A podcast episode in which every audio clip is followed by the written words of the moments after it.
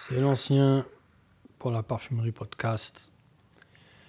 On va faire suite euh, à l'épisode de lundi, cette petite interview d'Isabelle Larignon, et on va parler de son premier parfum, qui n'est autre que euh, le flocon de Johan K. Alors c'est un parfum vraiment euh, particulier, pas particulièrement qui soit compliqué ou difficile d'accès, olfactivement, pas du tout, mais la thématique la thématique est relativement profonde, ça part un peu loin. Et donc, euh, bah, il faut euh, comprendre un peu, englober l'histoire un petit peu pour, pour mieux la cerner. Quoi. c'est inspiré de Johann Kepler, donc Johann K, c'est un peu ça. Le flocon, ça a une histoire très particulière. Et Johann Kepler, c'est un astronome allemand euh, qui est né euh, en 1571, qui est mort en 1630, donc il a, vécu à cheval sur le 16e et 17e siècle. Euh, il a fait des, études. quand je dis des études, il a développé des théories majeures donc en astronomie et notamment sur le fait que bah, les, les, planètes ne se déplacent pas de manière complètement circulaire autour du Soleil, mais avec des trajectoires elliptiques. Voilà, ça c'est ses travaux. Euh, il a énormément inspiré Isaac Newton lorsqu'il a fait euh, sa théorie de, la gravitation universelle. Ça c'est pour Kepler. Et en 1611, il a sorti euh, un petit ouvrage qui s'appelle L'étrenne ou la neige sexe angulaire. Et dedans, il traite de ce qui relie l'univers, du fait qu'il y a des il y a beaucoup de choses qui sont euh, sexangulaires, donc avec euh, six branches. Voilà. Je ne vais pas rentrer dans la, théorie, euh, j'ai jamais ouvert le bouquin pour être très franc, et pour être très franc aussi, je ne l'ouvrirai jamais. Mais ce qui nous intéresse ici, c'est la démarche d'Isabelle Larignon, parce que Johann Kepler, il y a une anecdote autour de lui où devait offrir quelque chose à quelqu'un qui est nihil, c'est-à-dire c'est quelqu'un qui, qui aime euh, le rien. Et donc, il a cherché quoi lui offrir. Il a cherché partout, partout, comment lui offrir euh, une incarnation de ce qui est rien. Et euh, après avoir fait le tour de, choses qui finalement représentaient trop de matière, eh ben, il a pensé à un flocon de neige. Voilà. Et sachant que le flocon de neige, on l'a vu, ça a une importance pour lui à cause de son côté sexangulaire. Et euh, voilà, il s'est dit, bah, je vais lui offrir un flocon de neige. Et euh, c'est de là qu'est parti euh, le parfum d'Isabelle Larignon. Et donc, pour le citer, Johann Kepler disait justement dans ce petit ouvrage, à partir de ce presque rien, un minuscule atome de neige, j'ai été proche de recréer l'univers entier qui contient tout. Voilà, donc il offre rien, mais ce que ça représente pour lui, c'est énorme et pour ça, il faut retourner donc vers ces, travaux. Euh, globalement, olfactivement, pour euh, se raccrocher euh, au parfum lui-même, le flocon de Johann K, c'est le tout premier opus livré par Isabelle Larignon. Ça a été fait dans le cadre de sa formation à Cinquième Sens. Donc une formation, elle en parle d'ailleurs dans l'interview de, de, designer olfactif, en gros de parfumeur, pour résumer le truc. Et euh, elle a travaillé là-dessus. S'est inspirée de toute cette histoire de Kepler et elle s'est dit je vais faire euh, un parfum qui évoque ce flocon très très particulier de Kepler. Pour ça, elle a fait beaucoup de choses, beaucoup de recherches. Euh, et il y avait quelque chose qui l'avait interpellé, c'est ce qu'avait dit Isabelle Doyen sur les vernils. Le vernil, c'est donc une note qui vient, hein, une molécule qui vient de la mousse de chêne et euh, elle est justement sexangulaire, elle ressemble à un flocon de neige. Donc ça déjà, on comprend tout de suite que ça a été validé dans sa tête, il me faut de l'Evernil dans ma composition. Et en fait, elle s'est inspirée de ça pour continuer, elle a choisi énormément de matières qui étaient dans cette optique de ressembler euh, à un flocon. Euh, en étant encadrée dans son développement, particulièrement pour ce parfum, par Bertrand Duchauffour, qui est devenu son mentor, et qui est toujours en contact avec elle, qui bosse avec elle sur beaucoup de choses, euh, eh bien, il a dit en gros, il faut faire le tri, comme elle le raconte, pareil dans l'interview. Euh, et donc, elle a dû épurer euh, son choix déjà, faire le, faire le ménage dans son choix et à la fin retenir beaucoup, beaucoup, beaucoup moins de matière. il me semble qu'elle parlait de, de, 60 matières à la base. Et donc, bah, il fallait faire le ménage, clairement. Quoi. Donc, on arrive à un parfum qui est dans cette tentative de venir retranscrire ce qu'est un flocon de neige et donc l'odeur de quelque chose qui n'a pas d'odeur. Ça, c'est important. Donc on va devoir jouer sur des sensations, des choses qui vont nous évoquer la neige, le froid, mais aussi, comme elle le disait, le fait que la neige, ça peut être brûlant, ça peut être énormément de choses, ça peut être poudreux, ça peut être... C'est extrêmement large au final. Et euh, on a euh, finalement ben, un très beau parfum à l'arrivée. Euh, moi, la première fois que je l'ai senti, alors c'est vrai que tout de suite, on est, enfin pour ma part, j'ai été interpellé, certes en dehors de, l'ouverture qui est forcément un peu agrume, mais vraiment très très léger. tout de suite, c'est une odeur de mimosa qui vient et qui occupe beaucoup la composition. Mais c'est ça qui est sympa, c'est qu'on ne peut pas s'attendre d'abord à trouver du mimosa, clairement, mais aussi euh, s'attendre à ce que finalement, en allant au-delà de la perception qu'on peut avoir du mimosa, eh ben là, on s'en tire avec une perception de, fraîcheur. C'est un parfum qui est extrêmement frais. Voilà. On n'est pas dans les, dans les conneries de Y euh, qui sont le frigo euh, de chez Yves Saint Laurent, non. On est dans quelque chose vraiment d'artistique, où on, on est là vraiment pour exploiter des perceptions. Et c'est ça qui est vraiment, vraiment, vraiment euh, le plus intéressant dans ce parfum, au-delà du fait que c'est un beau parfum à porter, c'est magnifique. Euh, particulièrement, j'ai envie de dire, en hiver. Moi, euh, j'avais attendu l'été pour le tester, qu'il fasse très chaud en tout cas, en me disant ça va être un parfum frais et tout ça. Mais au final, il est encore plus beau en hiver. En hiver, il est magnifique. Voilà. Et j'ai pas pu le tester dans la, dans la glace française, bien sûr. Mais en ce moment, il fait particulièrement froid là où je suis. Donc, je suis plutôt servi. Et ça, euh, et ça c'est très très cool. quoi. Euh, donc je disais, au niveau de l'ouverture, on a euh, quelque chose d'agrume, bergamote, citron. c'est vraiment très léger parce que tout de suite, pour moi, on a vraiment des notes qui sont présentes, c'est-à-dire les notes de cœur sont, sont relativement présentes, mais on a une petite note de cyclamène qui est vraiment très très jolie. C'est beau en attaque. On a un beau petit truc. Alors l'envolée, bah, ça va vite. Hein. c'est l'ouverture on le sait, dans le parfum, ça, ça se barre très très vite et on est tout de suite mené euh, vers un cœur qui... Euh, c'est-à-dire c'est un, cœur de parfum, on est vraiment dans une illustration du froid et ça passe par des choses auxquelles on ne peut pas s'attendre. Et d'abord, moi je trouve aussi, et c'est ce que j'aime le plus dans ce parfum, en dehors, qui à mon sens, hein, en dehors de, notes de mimosa et puis l'ouverture quand même, euh, qui vont me suggérer des choses très très vite, euh, j'ai eu beaucoup de mal à décrypter ce parfum. Et ça, ça j'aime beaucoup. J'aime beaucoup. Pourquoi? Parce que je vais avoir cette sensation d'avoir les pieds dans le mainstream avec quelque chose de, relativement technique et surtout de très peaufiné, très fin. Et ça, ça, ça fait plaisir. Parce que euh, on sait que souvent c'est un choix en parfumerie de niche, mais des fois c'est assez abrupt, c'est pas, pas, ça manque de finesse quoi. Euh, bon, on va pas revenir sur, sur les storytelling et les choses comme ça, ce genre de choix, mais là en l'occurrence on a quelque chose de très très fin, très homogène, avec une évolution qui est très très belle et qui part d'une attaque fraîche à un cœur froid, avec des petites notes, euh, je dirais, de, de menthol, un peu, évidemment, le menthol, ça évoque tout de suite le froid. Mais euh, un petit fil d'encens euh, qui est très très beau, qui appuie justement le mimosa, euh, un petit trait d'union entre l'envolée et puis une petite touche de cardamome. c'est très beau, c'est très beau. C'est tout de suite, ça évoque, ça évoque le, froid de l'hiver qui est, difficile. Hein, de, de, ces temps où il fait moins 8 et on a les oreilles qui se brisent en deux au moindre contact.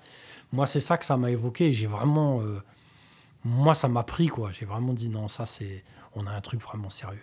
Alors, évidemment, il a fallu que je l'essaye plusieurs fois parce que. On va dire que j'ai été très euh, pris par euh, Milky Dragon, donc le, deuxième parfum, parce que c'est autre chose. c'est.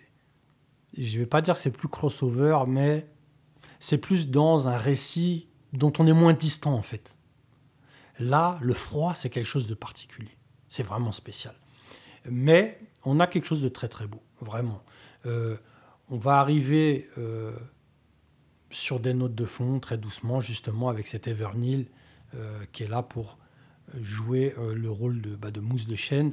Ça donne tout de suite un attrait, on va dire des, subtilités dans, le, dans le dessin olfactif, une petite touche de narcisse qui renforce pile poil comme il faut justement cette, cette mousse de chêne, qui fait un lien assez intéressant avec euh, les notes mentholées et puis justement euh, cette, cet accord qui construit un mimosa. Euh, franchement, c'est très très beau. C'est très musqué en fond, mais évidemment, ça se marie comme il faut. voilà, on a, on a un très très beau truc, aldéhyde, légèrement poudré, très légèrement poudré, probablement, je dirais, ça vient probablement de, cette touche de mimosa et puis des muscles. Euh, bon, c'est comme ça que je le vois euh, vraiment euh, à distance, quoi. c'est un parfum vraiment qui touche parce que, on l'a déjà dit, on est dans une situation industrielle du parfum qui est, qui est extrêmement fatigante, qui est peu inspirante on a vraiment euh, tout un pan de la parfumerie qui sert à rien. Vraiment, c'est-à-dire oui, ça fait des chiffres, ça vend, et puis ça satisfait probablement, je veux dire, une, une branche de la population qui a envie de se parfumer, de ne pas se casser la tête et de mettre des trucs qui, qui durent 120 ans. Mais à la fin, quand on est des passionnés, quand on aime le parfum, quand on aime avoir un discours olfactif à décrypter, à, suivre euh, une aventure tout en note de parfum, eh ben on n'est pas, du tout servi quoi. On est vraiment, est à distance de tout ça. On est très très loin d'avoir euh, un rendu intéressant dans la plupart. Franchement, 95% de la parfumerie, honnêtement, c'est une parfumerie qui sert à rien, à rien du tout. Donc quand on tombe sur ça, euh, un produit jeune parce que c'est 2022 et très sincèrement, très sincèrement, 2022, c'est une année où j'ai, je pense, l'année où j'ai le plus mal vécu le parfum. Vraiment. Euh, c'était vraiment, j'ai trouvé calme, au sens euh, de pas routinier, parce que si c'était routinier, j'ai envie de dire ce serait un meilleur signe, mais au sens, bah, de, on le dit tout le temps, d'une stérilité, d'un manque de créativité, d'un vide intersidéral dans la parfumerie. Il y a évidemment des exceptions. Hein. Je ne suis pas là pour dire qu'il n'y a eu que le flocon et Milky Dragon, pas du tout. Mais euh, ces quelques fragrances qui ont formé l'exception eh sont venues confirmer qu'il n'y bah, a rien. Il n'y a que nous. Quoi. Et ça, ça, été un peu difficile à vivre. Euh, parce que se mettre quelque chose sous la dent, euh, c'était compliqué, quoi, clairement. En matière de, de nouveautés, bien sûr. Donc, quand on est là et qu'on en vient à faire le tri dans, ses, dans sa collection, dans de, déplacer des flacons qui au final euh, nous servent pas à grand chose et puis on se dit bah je vais le balancer dans ce carton là et puis je vais le vendre et puis voilà. Parce qu'au final c'est pas mal c'est bien mais ça m'emporte pas. J'ai pas envie de mettre ça. J'ai pas envie de porter ça dans mon quotidien. Et ben voilà on a ce genre de petits euh, de petits parfums et j'aime bien dire petit parfum parce que c'est un parfum vraiment qui n'a l'air de rien. Et puis c'est parfait parce que on est là pour évoquer à la base dans le récit de Kepler d'évoquer le rien. Eh ben, ce petit parfum euh, qui slalome entre euh, les discours explosifs fabriqués au bon ambré, euh, les communications abusives, racoleuses qui, qui, viennent, qui poussent à gauche et à droite sur Instagram et compagnie, eh ben, on a ce petit parfum qui slalome, qui se pose là tranquillement et qui vient vous montrer, les gars, vous avez oublié qu'il existe quelque chose de beau et ça s'appelle la parfumerie. Voilà. Là, on est dans le beau. On est dans la finesse. J'ai trouvé ça technique. Probablement parce que on évoque quelque chose de d'inhabituel. Donc, et puis c'est bien fait. Donc clairement, on est face à un truc. Euh, ah, on se dit quand même, c'est vachement bien foutu. C'est un sacré petit bordel. C'est pas mal.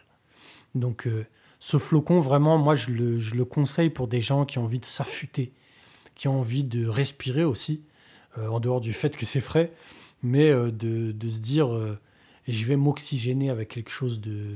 un regard neuf sur la parfumerie. Voilà. c'est très beau.